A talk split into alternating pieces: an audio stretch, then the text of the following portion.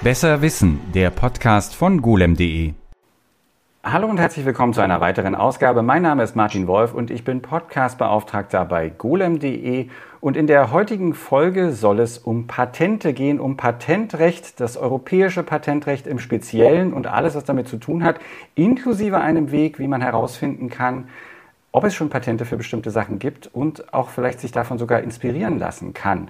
Und mit mir ist heute, also mir ist aus der Ferne zugeschaltet Dr. Cornelia Peuser. Cornelia, wo sitzt du? Ich sitze in München, hallo. In München. Und du hast eine tolle ähm, Beschreibung, die aus lauter englischen Worten beschrift, eine Berufsbeschreibung. Die heißt äh, Stream Leader Transformation and Diversity von der EPA, Beobachtungsstelle für Patente und Technologie in Deutschland. Bevor wir überhaupt mit Patenten loslegen, musst du das mal bitte erklären. Muss ich das mal erklären? Das mache ich doch gerne. Also die Beobachtungsstelle vom EPA, vom Europäischen Patentamt, gibt es erst seit dem 17. Oktober. Da sind wir live gegangen. Und zwar sind wir dafür da, das ganze Wissen, die ganzen Daten, alles, was man so nutzen kann vom EPA an einer Stelle für die Nutzer zusammenzutragen und zugänglich zu machen. Das machen wir in drei großen, wie wir es nennen, Streams oder Bereichen. Das ist zum einen die Patentdaten. Das ist ein Stream. Das zweite ist der ganze Wust, der mit Politik und Regularien und sonstigen Dingen zu tun hat. Und dann gibt es mich für Transformation und Diversity. Und das hat hauptsächlich damit zu tun, dass ich versuchen werde, diesen ganzen Wust an Informationen so zu verpacken, dass es auch zu verstehen ist von den Leuten, die vielleicht noch nicht so viel von Patenten und IP wissen. IP, Intellectual Property. Und damit sind wir, genau, da sind wir voll beim Thema und du natürlich auch die äh, Bestbesetzung sowohl für diesen Podcast als auch für diese Stelle, würde ich sagen, weil du machst das schon echt eine ganze Weile. Also du, wie bist du dahin gekommen, wo du jetzt bist? Um Gottes Willen, wie bin ich da hingekommen? Ich habe vor sehr, sehr langer Zeit Volkswirtschaft studiert. Und als ich mich dazu entschieden habe, eine Doktorarbeit zu machen über Innovation im weitesten Sinne, ähm, kommt man relativ schnell an Patente, weil Patente ganz wahnsinnig gute Daten sind, weil sie sind konstant, sie sind ähm, reguliert durch Gesetze. Das heißt, sie funktionieren überall ziemlich genau gleich. Und mit den Statistiken und den Informationen, die in diesen Patenten ist, kann man wahnsinnig gut arbeiten. So bin ich von der reinen VWL zur Intellectual Property, ganz besonders Patenten gekommen und habe dann lange an der Universität auch unterrichtet in dem Bereich, bin dann später, als ich wieder nach Deutschland kam, gewechselt ins Management Consulting, heiße Luft in dunklen Anzügen, jawohl, aber mit einem Fokus auf IP. Das heißt, ich habe mit meinen verschiedenen Kunden auf der ganzen Welt zusammengearbeitet, um IP in Unternehmen, in Organisationen, in Volkswirtschaften zu stärken, sprich Leuten IP nahezubringen und Patente nahezubringen. Und von der Ecke aus bin ich dann vor einem Monat beim Europäischen Patentamt gelandet, um genau das Gleiche zu tun, nur jetzt für eine der größten Behörden Europas. Jetzt sind wir, jetzt haben wir so ein bisschen, also nicht ein bisschen, jetzt haben wir ziemlich gut umrissen, was du da machst und du hast auch schon IP erklärt, Intellectual Property. Das heißt, ähm, wie soll man, also wie würde man es auf Deutsch übersetzen? Ist das gewerblicher ähm, Rechtsschutz? Gewerblicher Rechtsschutz. Das Wenn man das kann man gut zum Galgenspielen benutzen. Vieles von dem, was wir heute besprechen werden, bestimmt. ja, die, wenn, man, wenn man ein Patent erklären müsste, also ich als jemand, der natürlich wenig Ahnung davon hat und wahrscheinlich auch nie in seinem Leben eins einreichen wird, könnte aber ja trotzdem passieren, dass ich mich mal damit beschäftigen muss, was es für andere Patente gibt. Da kommen wir auf jeden Fall noch dazu, wie mir das inzwischen erleichtert wird. Aber das Patent selber gibt es schon relativ lange und ist praktisch eine Rückversicherung für mich als jemanden, der was erfunden hat, dass nicht jemand anders Anspruch darauf erheben kann, das ebenfalls erfunden zu haben und das vermarkten kann. Also das heißt, mir gehört dann diese, ja, diese Idee, gehört mir denn die Idee oder was gehört mir dann? Ja, bis zu einem gewissen Grade gehört dir die Idee, es gehört dir das, was du dokumentiert hast. Ich finde es immer ein bisschen schade, wenn, wenn man Patente versteht als eine Art Versicherung. Dann kann mir das keiner klauen und mich kann niemand kopieren. Viel wichtiger ist eigentlich die aktive Seite. Das ist nämlich, wenn du eine technische Lösung entwickelst zum Beispiel ein neues Produkt, das diese Lösung enthält, auf den Markt bringst, dass du damit deine Umsätze sichern kannst, weil eben kein anderer dabei darf, weil du nicht einfach kopiert werden kannst. Stellst dir vor, du stellst dich hin in deinem Garten und baust dir ein Gartenhäuschen, das du dann vermietest. Es ist deins, es ist deine Arbeit, deine Materialien reingegangen, ja? Du kannst es sehen, du kannst es anfassen. Patent ist fast das Gleiche, nur dass es um die intellektuelle Arbeit geht, die du da reingesteckt hast, dein Hirnschmalz, ja, das schreibst du auf, das gibst du uns beim Europäischen Patentamt. Wir gucken, ob es tatsächlich eine Neuerfindung ist, die sich qualifiziert für ein Patent.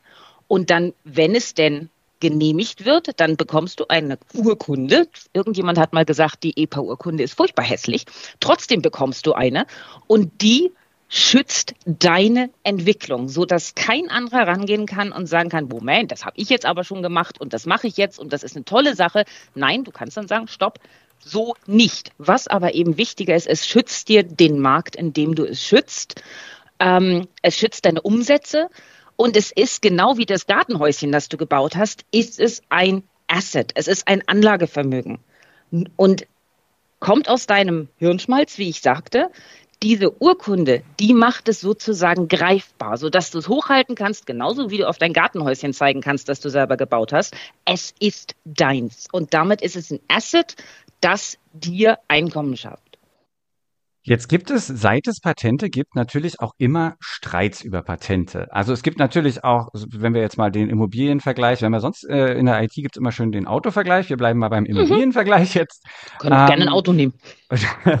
das habe ich mir aber nicht selber gebaut. Aber wenn wir das Gartenhäuschen haben und äh, ich mir das selber gebaut habe, da, da wird es jetzt schwierig werden, das anzuzweifeln oder in irgendeiner Form dazu sagen, ich war vorher da oder irgendwie sowas. Aber es gibt zum Beispiel klassisch, das hatten wir in diesem Podcast auch schon mal, wir hatten eine Folge zum Telefon, da ging es darum, dass der Mann, ähm, der am Ende dafür sehr berühmt wurde, nämlich der Herr Bell, einfach den besseren, schnelleren und vielleicht gewiefteren Patentanwalt hatte. Denn wenn wir die Geschichte nochmal ganz kurz aufrollen, es war also so, dass 18 äh, in, im 19. Jahrhundert, also der, der Herr Gray und der Herr Bell, und sie hatten beide eigentlich mehr oder minder die gleiche Erfindung getätigt, nämlich die Übertragung von Tönen über diese Telefonleitung.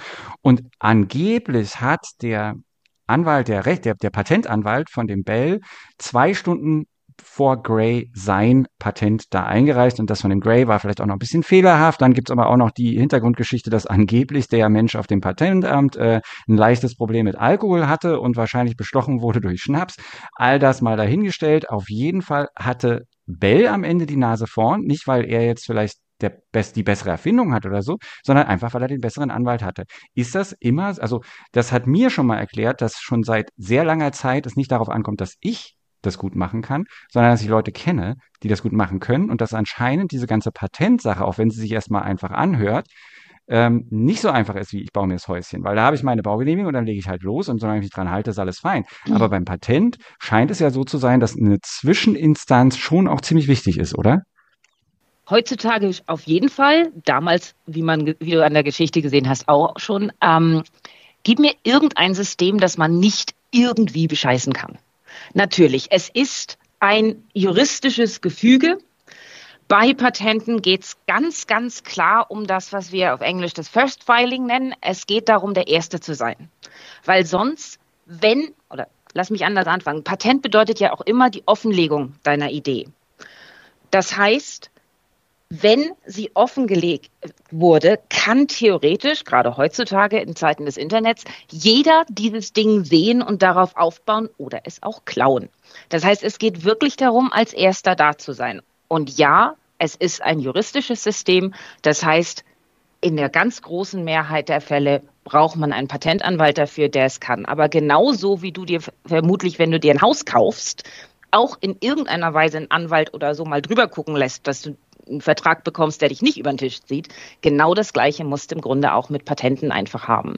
Du brauchst jemanden, der das System versteht, weil der klassische ich sag mal, der Daniel Düsentrieb, der, der dann in seinem Gartenhaus sitzt und etwas erfindet, der ist ein Daniel Düsentrieb, der ist nicht notwendigerweise ein Patentanwalt. Und ja, dieses System muss man navigieren können, ganz, ganz klar. Jetzt ist das eine das. Ich habe vielleicht geschafft, mir eine, einen Patentenanwalt oder Anwältin zu nehmen und ähm, das alles irgendwie abzusichern. Ähm, dann gibt es mehrere Möglichkeiten, wie ich dann weiter vorgehen kann. Und eine davon ist zum Beispiel bei unserer Leserschaft und bei den Leuten, mit denen wir oft zu tun haben im IT-Bereich, ganz besonders unbeliebt in ganz vielen Punkten, nämlich die sogenannten Non-Practicing Entities. Wenn nämlich das passiert, da musst du mich dann unterbrechen, wenn ich jetzt Quatsch erzähle, aber ich probiere es mal, nämlich so, wie du es mir erklärt hast oder wie es mir auch erklärt wurde. Ich kann jetzt natürlich so ein Patent anmelden und dann wird das auch äh, genehmigt und ich bin dann eben auch abgesichert und dann mache ich aber nichts damit. Dann lasse ich das einfach rumliegen. Und wie du gesagt hast, ist ein Asset, das ist ein Ding, was was wert ist. Und plötzlich ist es mehr wert, weil andere Leute genau das, was ich da patentiert habe, vielleicht nutzen wollen.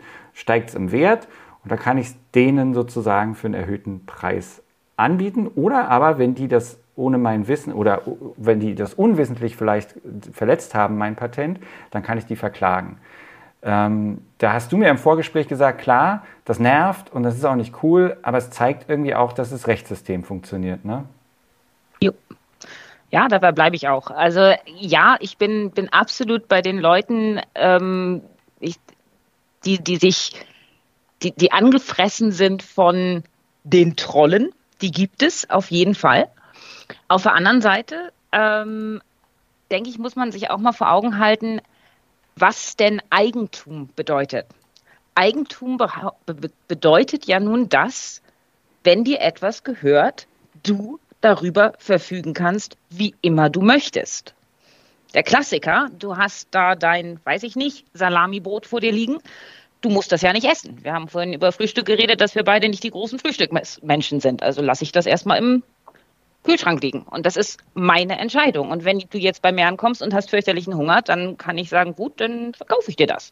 Oder ich gebe dir was ab. Ich kann es auch verschenken. Das, das ist mein Recht. Ich kann es auch wegwerfen. Auch das ist Eigentum.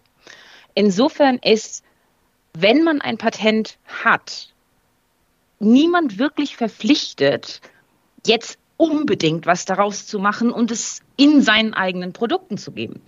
Es gibt genügend Patentrolle, Non-Practicing Entities, die ganz bewusst, gerade jetzt in der, im, in der ähm, Krise, die wir hatten, auch durch Corona, die ganz bewusst geguckt haben, okay, wer geht denn momentan pleite? Ist da IP? Sind da Patente, die ich relativ günstig aufkaufen kann aus der Konkursmasse? Du kannst dein Gartenhaus, das wir vorhin besprochen haben, ja auch stilllegen und einfach nur rumstehen lassen, wenn du das möchtest. Wenn du es verkaufen möchtest, wenn du deinem Nachbarn sagen, sagst, okay, du kannst da dein Rasenmäher drin parken, du zahlst mir dafür ein bisschen was, ist dein Recht. Das ist halt Eigentum. Und ein Patent, statt es selber zu nutzen, sprich etwas zu produzieren und dann zu verkaufen, kannst du genauso entscheiden, es auszulizenzieren oder das Patent loszuwerden. Und dazu gibt es ein schönes Beispiel aus meiner eigenen Erfahrung. Das war ein, ein, ein Kunde von mir, ein Einzelerfinder, der, wir sprachen von Corona, der tatsächlich ein, ein Mittel entwickelt hat, das vor Corona schützt. Und das ist eine ganz große Klasse. Ja, der wollte das loswerden, weil der Mann war fortgeschrittenen Alters und wollte keine eigene Firma mehr aufziehen. Der wollte sich nicht mit irgendwelchen Lohnproduzenten und so weiter rumschlagen oder mit dem Marketing, ja, sondern der wollte dieses Patent entweder verkaufen oder auslizenzieren. Das macht ihn jetzt nach unserer Definition zu einem Troll. Keiner von uns würde diesen netten älteren Herrn einen Troll nennen. Er sah auch nicht aus wie einer. Aber er war von der Definition her eine Non-Practicing Entity, weil er sein Asset anderen zur Verfügung stellen möchte gegen Bezahlung.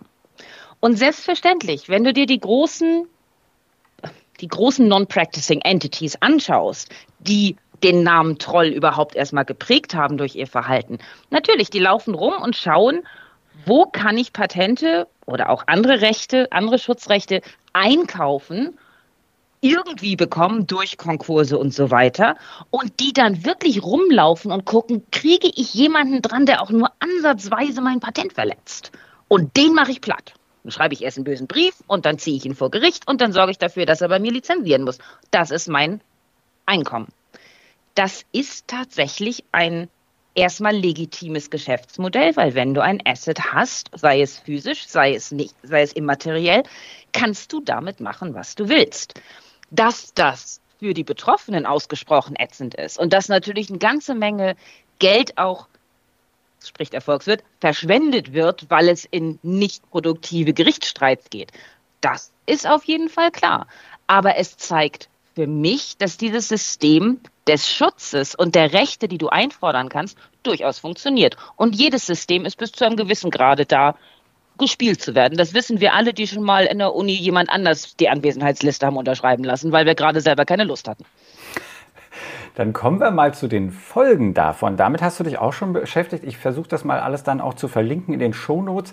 Ähm, denn du selber hast ähm, dazu auch geschrieben, also eben zu den Folgen dessen, wie sich so Patentrecht verhält. Und ein, ein Ansatz, den du auch mit beleuchtet hast, war eben die Gefahr, die dann für Innovation besteht. Ne? Also in, also ne, jedes, also jede solcher, solcher Dinge kann auch Innovation ausbremsen, richtig? Bis zu einem gewissen Grade ja. Wenn du das, wenn du das ein Patent benutzt, rein um zu blocken und zu dem Punkt kommst, wo im Grunde eben kein Wert mehr hergestellt wird, außer dein eigenes Einkommen, wo du dann die nächsten Patente kaufst, um, um weiter Ärger zu machen, dann muss man sich die Frage stellen, geht es denn weiter? Nur da haben wir natürlich den, den großen Vorteil, dass so ein Patent halt nicht ewig hält, im besten Fall 20 Jahre. Und das ist auch teuer. Du hast den, den Status quo, du hast die geschützten Lösungen und ganz normale Innovation beschäftigt sich dann damit, das entweder zu umgehen oder weiterzuentwickeln, auf eine neue Ebene zu ziehen. Und das ist genau die Schönheit an diesem System, dass du für eine Zeit natürlich deinen Schutz hast und auch das alleinige Recht, andere davon auszuschließen, dass du aber genau weißt, irgendwann ist vorbei.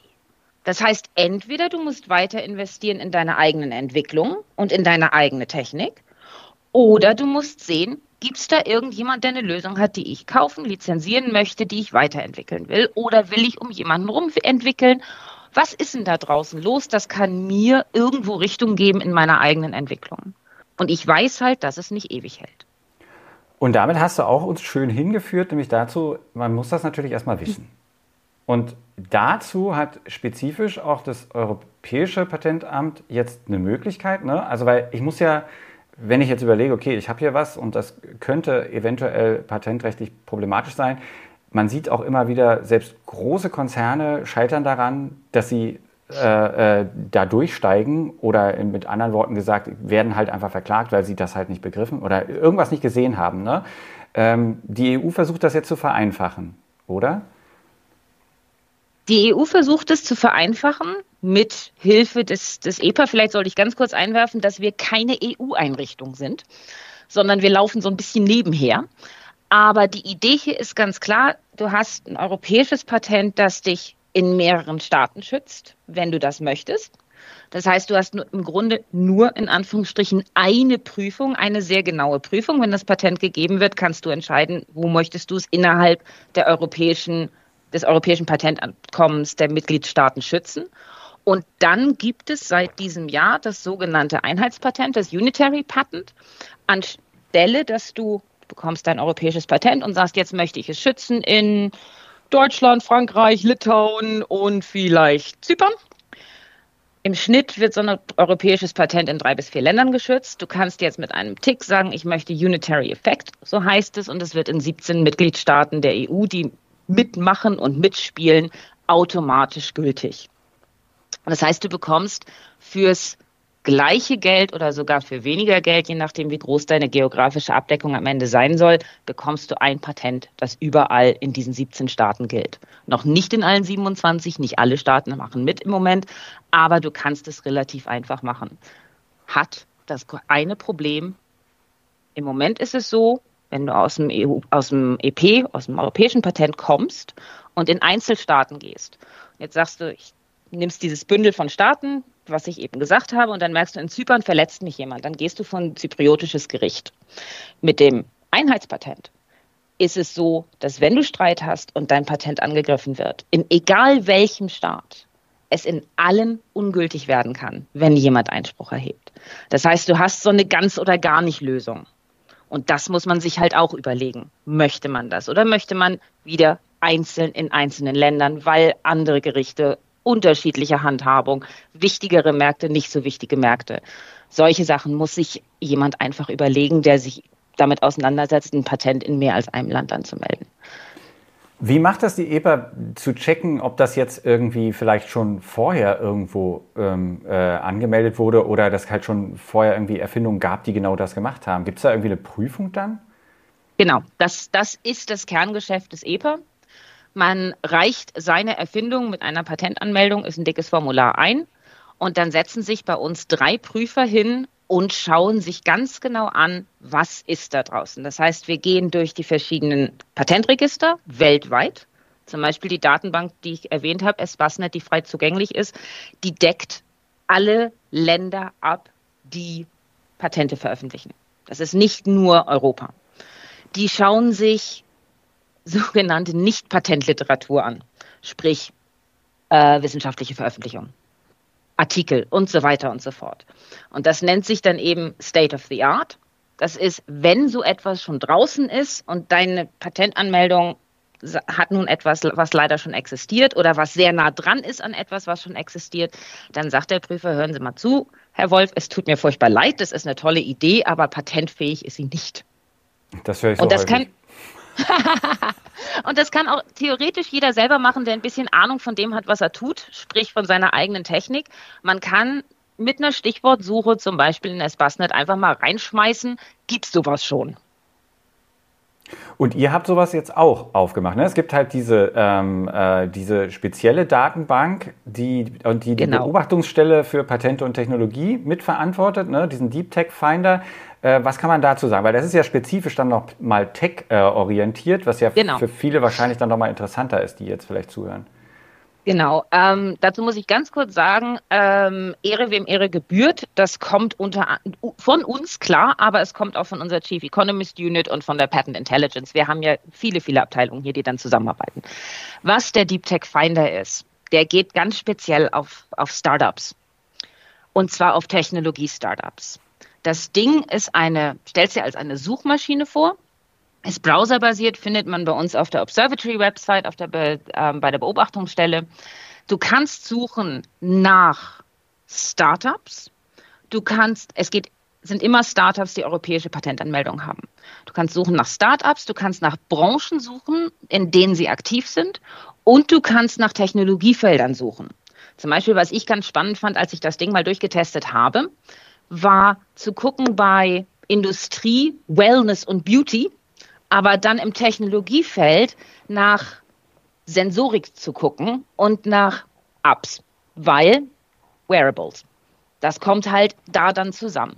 Und der Clou an diesem Ding ist, dass es das verbindet mit Investitionen. Sprich, wenn ein Startup schon mal Funding bekommen hat, sei es von der Europäischen Kommission, sei es von einem privaten Investor, sei es von einem, keine Ahnung, Hedgefonds.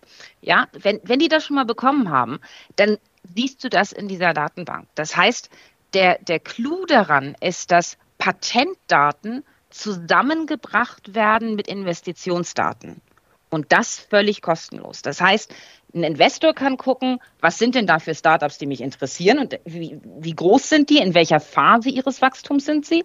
Ein Startup kann gucken, was sind denn da für ähnliche Startups, die was tun und was haben die schon für Investment bekommen? Bei wem sollte ich mich denn vielleicht mal bewerben?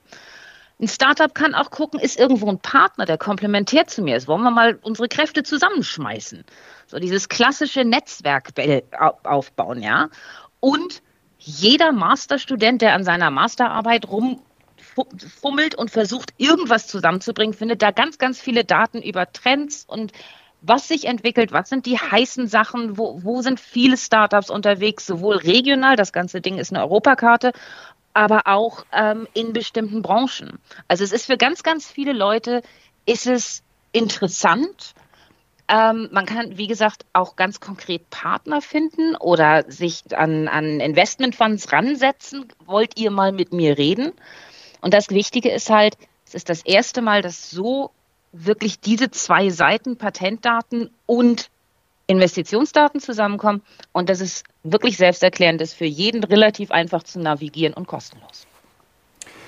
Kritisch gesehen wird, ich weiß nicht, ob die damit drin sind, kritisch gesehen wird ja immer auch die, werden die sogenannten computerimplementierten Erfindungen, äh, auf Deutsch Softwarepatente. Mhm. Sind die damit drin und wie ist so da jetzt momentan der Stand bei der EPA? Software ist ja immer ein schwieriges Thema und Software an sich kannst du erstmal noch nicht patentieren, aber wenn die Software an irgendwas dranhängt, zum Beispiel am Sensor, es gibt dieses klassische Beispiel, das ich mal ganz kurz bringe, ähm, der Sensor in deinem ABS, in deinem Auto per se, der Algorithmus, der dahinter ist, die Software ist nicht patentierbar, aber in Verbindung mit diesem Sensor und mit dem Actuator ist es ein Patent.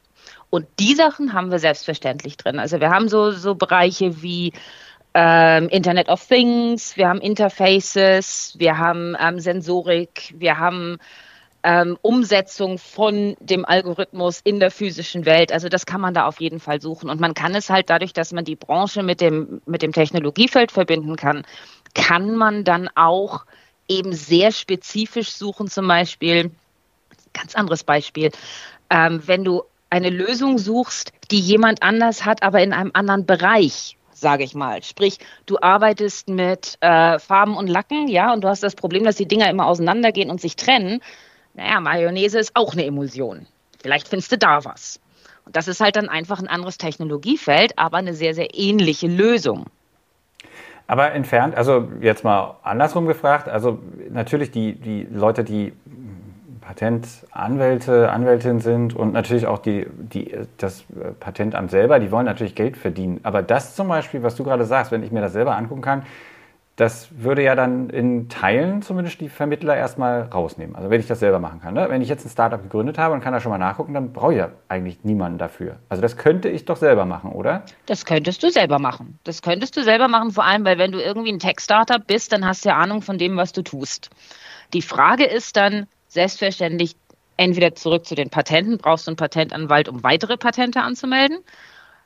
Zum Beispiel bei Verhandlungen wirst du unter Umständen einen, in Anführungsstrichen, normalen Anwalt brauchen, damit dich niemand über den Tisch zieht. Das ist halt immer eine Gefahr, dass die, die niemand ausräumen kann, dass da irgendwo so ein, so ein großer Haifisch reingeht und versucht, die Kleinen alle zu machen, ja. Ähm, die Gefahr besteht natürlich. Ist aber beim Deep Tech Finder nicht so sehr gegeben, weil es erstmal nur Informationen sind, die du abgreifst und wie du dann damit umgehst. Wieder, wir haben ein System, das man spielen kann. Ähm, wir nehmen nicht die Broker raus, wir nehmen nicht die Mittelsmänner raus. Im Gegenteil, im Grunde helfen wir denen ja zum Beispiel, wenn jetzt ein Startup sagt, hilf mir bitte mal jemanden zu finden, der mir beim Funding irgendwie unter die Arme greifen kann, dann kann der, wer auch immer, Anwalt, sonst was da reingehen und sagen, was gibt es denn da für Funding? Wer hat denn schon sowas gefundet? Oder man kann sich in Verbindung setzen mit anderen Startups, die schon mal Funding bekommen haben. Hey, wie habt ihr denn das gemacht? Diese Netzwerke existieren schon. Unser Ziel ist es, Netzwerke zu stärken, diese ganzen Player zumindest ihnen die Möglichkeit zu geben, zusammenzukommen. Weil das ist die andere Sache vom, von der Beobachtungsstelle. Wir beobachten nicht nur, wir möchten auch wirklich die einzelnen Player zusammenbringen, ihnen die Möglichkeit geben, aktiv zu werden. Wir arbeiten ganz, ganz stark mit unseren Mitgliedstaaten zusammen, wir arbeiten mit Universitäten zusammen. Einfach, dass wir nicht am Kunden vorbeiarbeiten, sondern dass wir wirklich was machen, womit die Leute was auch anfangen können. Jetzt hast du das Wort Beobachtungsstelle, ich habe es ja vorhin auch schon mal reingeworfen, das müssen wir vielleicht noch mal ein bisschen besser definieren. Was ist denn die Beobachtungsstelle und ist das vielleicht auch eine Möglichkeit, diese ganze Sache so ein bisschen na, wie soll man sagen, du hast schon gesagt, äh, ihr wollt näher an die Kundschaft ran, aber dass, dass man vielleicht auch guckt, was, was wollen die Leute wirklich, was brauchen die Leute wirklich und dann vielleicht auch den Ball zurückspielt in die äh, Politik. Ist das oder ist das gar kein Ansatz von euch? Oh doch, durchaus, durchaus. Also klassisches Innovationssystem besteht ja aus der privaten Wirtschaft, es besteht aus, aus ich sag mal, den öffentlichen Stellen und es dann kommt halt hinein der private Mensch, der erfinden möchte oder der ein Startup gründen möchte und so weiter und so fort. Um es kurz zu machen, es ist einerseits das Bereitstellen von Informationen an einer Stelle, so dass Leute es verstehen können, dass auch Laien mitspielen können, dass Laien sich da reinfuchsen können. Ich weiß noch, wie ich damals in meiner Doktorarbeit alles über Patente mir selber beibringen musste. Wir versuchen da auf jeden Fall zu helfen. Aber ja, wenn wir diese Konsultation machen, wenn wir Feedback einholen, zum Beispiel für den Deep Tech Finder, wo wir jetzt ganz klar rumfragen, ist das das, was ihr wollt? Können wir was verbessern? Sollen wir was anders machen? Dieses Feedback, das nehmen wir natürlich wieder auf. Und wir, wir machen ja in Anführungsstrichen nicht nur die Datenbereitstellung, wir analysieren ja auch. Wir wissen zum Beispiel, dass in Deutschland über ein Drittel der Startups unglücklich sind mit der Funding Situation und, und wie sie an, an Geld rankommen, ja. Das Ganze ist undurchsichtig, es ist schwierig, es ist wirklich bürokratisch. Sowas können wir zurückspielen an die betroffenen Stellen. Wir arbeiten mit der Europäischen Kommission zum Beispiel zusammen. Wir reden mit denen und wir sagen denen auch, pass mal auf, unsere Leute, die hier mit uns zusammenarbeiten, die erzählen uns das und das. Ist das für euch vielleicht auch mal interessant? Selbstverständlich, wir haben ganz, ganz klar den Auftrag als, als EPA erstmal diesen Kernservice zu machen, Patente oder Patentanmeldung zu untersuchen und zu granten. Wir haben aber einen Bildungsauftrag und wir haben natürlich auch einen Auftrag, unsere, wir nennen es immer die User, unsere, unsere Kunden zu vertreten und zu sehen, was brauchen die denn. Ich meine, wir können uns hier Gott weiß was aus den Rippen schneiden. Wenn es keinen interessiert, dann müssen wir es nicht machen. Ich denke, dass ein oder dass viele von den Punkten, die wir jetzt auch schon hatten, natürlich total interessant sind, gerade für, für Unternehmen, also gerade auch für Startups und so weiter. Und wenn wir jetzt nochmal in Richtung IT abbiegen, du hast vorhin schon gesagt, 20 Jahre äh, ist so ein Patent, das ist doch in der IT, das ist ja Lebensalter. Ist das zeitgemäß? Gibt es da irgendwie vielleicht auch Änderungsbedarf? Änderungsbedarf gibt es irgendwo immer. Ähm, und natürlich hast du das, das Problem bei Patenten, dass ähm, irgendwo musst du ein einheitliches System für alle finden. Zum Beispiel Pharma ist, sagt komplett, nein, 20 Jahre ist zu kurz. Wir hätten gern mehr. Und dadurch haben wir haben Möglichkeiten, zumindest gewisse Sachen zu verlängern. Ähm, auf der anderen Seite haben wir die, die Telekoms, die IT-Leute, so die Abhersteller und solche Sachen, ähm, die natürlich sagen, ich würde mich überhaupt nicht um Patent kümmern. In zweieinhalb Jahren ist bin ich schon viel weiter. Da muss ich jetzt nicht groß Geld reinstecken. Das ist auf jeden Fall richtig. Es gibt ähm, ganz starke Anstrengungen, zum Beispiel den Prozess der Genehmigung eines Patentes, der Erteilung eines Patentes zu verkürzen. Auch nach Branchen, dass man eben sagt, pass auf, ich habe hier was ganz Wichtiges, können wir da ein bisschen schneller durchgehen. Das EPA selber, auch mit dem Unitary Patent, hat diesen Vorteil, dass es nur eine Untersuchung, nur eine Prüfung ist und nicht in jedem Land extra. Ähm, und dann gibt es natürlich die Sache, und, und das ist immer was, was man im Hintergrund behalten soll, ist, dass es natürlich Patente gibt, die Standards sind. Klassiker ist Bluetooth oder 5G oder hast du nicht gesehen. Wenn du in solche Pools reinkommst, dann macht das Patent schon Sinn, weil diese diese Standards natürlich ein bisschen länger laufen und auch ein bisschen länger genutzt werden und darauf weiter aufgebaut wird. Aber ja, man muss an jeder Stelle, nicht nur im IT-Bereich, ganz klar wissen, was kostet mich ein Patent und was bringt es mir. Und es gibt durchaus ganz legitime Entscheidungen gegen ein Patent. Dann sagt man, ich hole mir eine Marke beim Europäischen Markenamt oder ich mache ein schnelles Gebrauchsmuster, quick and dirty. Die sind nicht quick and dirty, aber sie gehen schneller, sie halten nicht so lange und sie sind eben nicht so einen starken Schutz. Ist aber eine Möglichkeit. Man kann auch sagen, ich veröffentliche es oder ich drucke meinen Code aus, lasse ihn notariell beglaubigen mit dem Datum und schließe ihn irgendwo ein, dass wenn jemand kopiert, ich sagen kann, ich war aber zuerst. Gleiches Prinzip wie beim Patent. Ähm, Gibt es unheimlich viele Möglichkeiten. Und was, was mir persönlich wichtig ist, bei, für, für, sei es Startups, sei es Studenten, die, die forschen, dass man versteht, dass Patente ein Aspekt von Intellectual Property sind.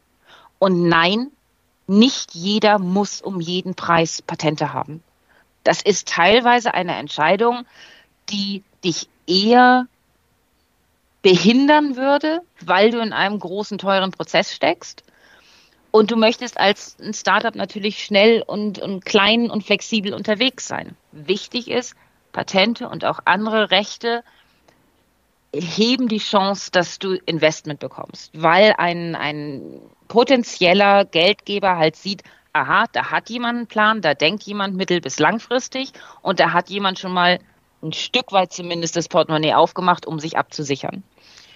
Das sollte man nicht vergessen, aber auch das ist wieder nur ein Aspekt. Und in meinem vorigen Leben, äh, bevor ich zum EPA gekommen bin, habe ich genau diese Entscheidung mit meinen Clients damals, mit meinen Klienten durchgesprochen. Was ist denn der richtige Weg vorwärts? Weil jeder ist anders, jede Situation ist, ist einzigartig Und nicht immer ist es Patent oder Pleite. Um Gottes Willen, nein. Und was wir ja auch sehen, gerade bei den Großen, ist dann eine Hinwendung zu zum Beispiel offener Software oder quelloffenen äh, Inhalten und wo dann halt jetzt gerade Beispiel können wir auch verlinken in den Shownotes, der Streit, wo es dann darum geht, um irgendwelche Videocodecs, darf äh, Netflix jetzt äh, das Video in 4K abspielen, weil dieser Codec, mit dem sie da benutzen, der ist eben äh, anders lizenziert worden oder was auch immer. Leute berufen sich dann auf Details von Details von Details, um ähm, das unmöglich zu machen. Wenn man jetzt von Anfang an sagt, okay, wir finden uns zusammen und machen das ganze Ding offen, dann verdient zwar keiner von uns an der einzelnen Sache, aber alle profitieren davon, dass die Sache frei ist. Kann es also sein, dass, wenn man jetzt mal die negativen Seiten des Patentrechts betrachtet, die vielleicht auch dann letztendlich positive Auswirkungen haben könnten? Durchaus, durchaus. Es ist erstmal ja jedem selber belassen, ob er aktiv schützen möchte, ob er ein Schutzrecht anstrebt, ob er Sachen geheim hält. Auch da gibt es eine ganze Wand an Büchern für, wie man, wie man Geschäftsgeheimnisse oder Betriebsgeheimnisse schützen kann und muss. Ähm, auch das ist eine Form von Intellectual Property man kann selbstverständlich sagen, ähm, ich schmeiße es raus, ich gebe es frei. Ich gehe aber jetzt einfach mal davon aus, dass das die sind, die sich das einfach auch finanziell leisten können, weil nicht jeder kleine Entwickler kann sagen, oh, ich schmeiße das mal auf den Markt und jeder darf es benutzen. Auch der wird dann entweder irgendwie was, weiß ich nicht, von der Großtante haben, wo, dass er sich das leisten kann und nicht pleite geht. Auf der anderen Seite ist es natürlich so wieder, es ist Eigentum, wenn du es einmal geschützt hast, wenn du zum Beispiel ein Copyright drauf hast, weil du diesen Code geschrieben hast, dann ist es deine Sache, was du damit machst und dann kannst du es öffnen. Ich wäre immer noch der Meinung, schütze es, damit du dann die Verfügungsgewalt hast, es zum Beispiel zu verschenken. Auch das ist ein Eigentumsrecht. Dann schauen wir mal am Schluss so ein bisschen in die Zukunft. Oder wir, wir können ja im Jetzt anfangen, aber ein bisschen in die Zukunft. Wir müssen ja nichts, wir müssen ja nichts erfinden in der Zukunft, sondern wir können ja auch dahin gehen, wo es äh, hingehen könnte. Ist denn das Patentrecht, so wie es jetzt ist, deiner Ansicht nach den, den Zeiten gewachsen? Und wenn nicht, was muss denn eigentlich, was sollte denn oder was würdest du dir wünschen, was sich vielleicht ändern könnte? Ich fange mal an mit einem Zitat von einem Bekannten von mir, der arbeitet beim, beim US-Patentamt. Der sagte, solange wie es neue Technologien gibt, solange wird darüber gestritten werden, ob das Patentsystem das hinbekommt und dem gewachsen ist. Das haben, diese Diskussionen haben wir vor 100 Jahren geführt. Und die werden wir auch weiterführen. Und das ist auch wichtig, das zu hinterfragen. Für mich ist sicher nicht alles Gold, was glänzt. Und es ist auch sicher nicht perfekt. Das sehen wir daran, wie das System teilweise ausgespielt wird, ausgenutzt wird von den Leuten, die es vielleicht dann besser wissen als andere. Wir wissen, dass, dass Patentanmeldungen ganz oft praktisch nicht zu verstehen sind, weil das Anwaltssprache ist, weil man halt versucht, ja, ich muss es offenlegen, aber bitte nicht so wirklich offenlegen. Da, da gibt es Auswüchse, den, da muss man sehen, über Rechtsprechung, über, über Case Law eventuell da Rahmenbedingungen zu setzen. Ich muss aber auch ganz ehrlich sagen, in all den Jahren, die ich jetzt mit Patenten arbeite, ist mir noch keiner gekommen, der ein besseres System hatte und der mir ein besseres System vorschlagen können ja, wir können darüber reden, ob wir den, die Schutzlänge verringern. Das hat Australien mal ganz relativ erfolgreich versucht. Die haben ein sogenanntes Petty Patent eingeführt. Das ging nur sieben Jahre, wurde auch geprüft, äh, war ein bisschen billiger, ging alles ein bisschen schneller. Das ist im Grunde unser deutsches Gebrauchsmuster oder Utility Patent, wenn man, wenn man europaweit guckt. Gibt es alles. Ähm, sind alles Versuche, ähm, teilweise erfolgreiche Versuche, das, das System ein bisschen anzupassen über den Haufen werfen, abgesehen davon, dass mein Job dran hängt, äh, würde ich es tatsächlich nicht. Weil ich auch als Ökonom denke, dieses, das Wichtige, das wir daran sehen, sind die Eigentumsrechte, dass ich damit dann eben machen kann, was mir beliebt und mir niemand mein, meine Ideen, die, die Produkte von meinem Gehirnschmalz einfach wegnehmen kann. Und das, denke ich, ist ganz wichtig, um Innovation zu fördern, um erfolgreiche Firmen, Startups oder auch Scale-ups darin zu befähigen, ihre harte Arbeit dann auch belohnt zu bekommen. Sei es durch Verkauf oder durch Auslizenzierung und dann nennt man sie halt einen Troll. Sie sind keiner. Das klare Worte zum äh, Ende der Sendung. Haben wir, wir haben bestimmt, also ich meine, zu, zu Software und äh, Quatsch, zu Patenten generell könnte man natürlich tausend Sachen machen. Wir verlinken auf jeden Fall die Artikel von dir. Wir verlinken ähm, das EPA, wir verlinken den Deep Tech Finder. Der funktioniert der auch schon, funktioniert. Ne? Weil ich glaube, ich, als ich jetzt vor ein paar Wochen mal, da war er noch nicht so genau. Nee, nee, der ist seit, Dann, seit zwei Wochen. Äh, wenn wir den auch Seit zwei Wochen ist er, ist er okay. online. Ähm, Natürlich ist das ein, sollte ich vielleicht sagen, auch ein Produkt, das sich entwickelt. Er ist jetzt online. Wir sammeln von allen Seiten Feedback.